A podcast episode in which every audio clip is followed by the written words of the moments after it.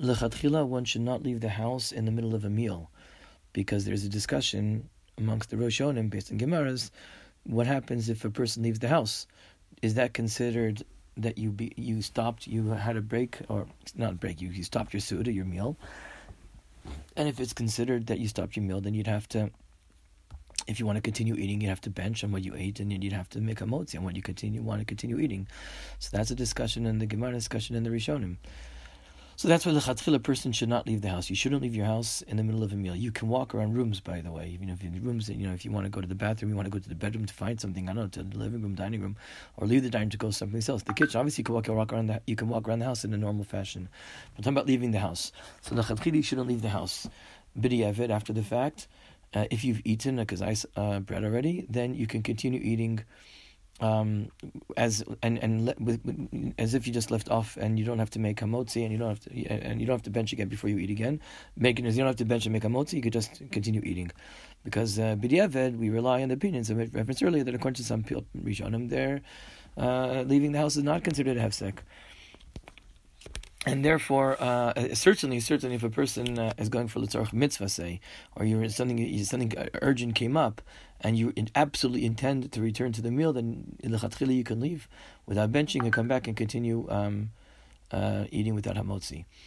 If though, for sure, when you left the house, uh, you had no intention at all to continue eating, and uh, you left the house for an hour, say then for sure you'd have to, uh, you know, wash again and, and uh, make a motzi and continue the meal if you decide to continue afterwards. Because here there's mamash sechadat. Here for sure you absolutely uh, did not intend to uh, to continue eating.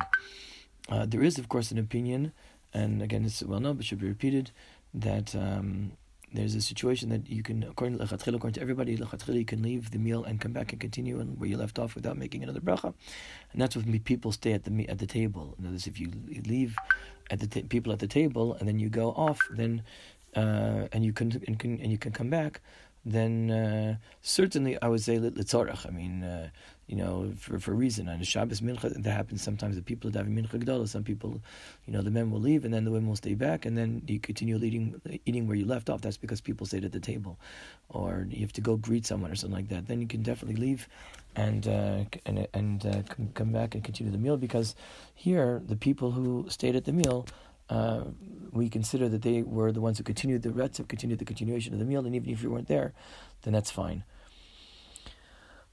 Um, if you're traveling, so you, you're moving from place to place, here you eat in one place, you can continue in another place, and because you don't have a kviyas in one place, so mimela, uh, when you make a motzi, it works for everywhere that you are because you're on the you're on the go, you're moving. Uh, according to many people, a person can mamish make a motzi with the intent to um, to uh, uh, begin your meal at one place and continue at another place, and then the, wherever you continue is a continuation of the meal, and you don't have to make another amotzi.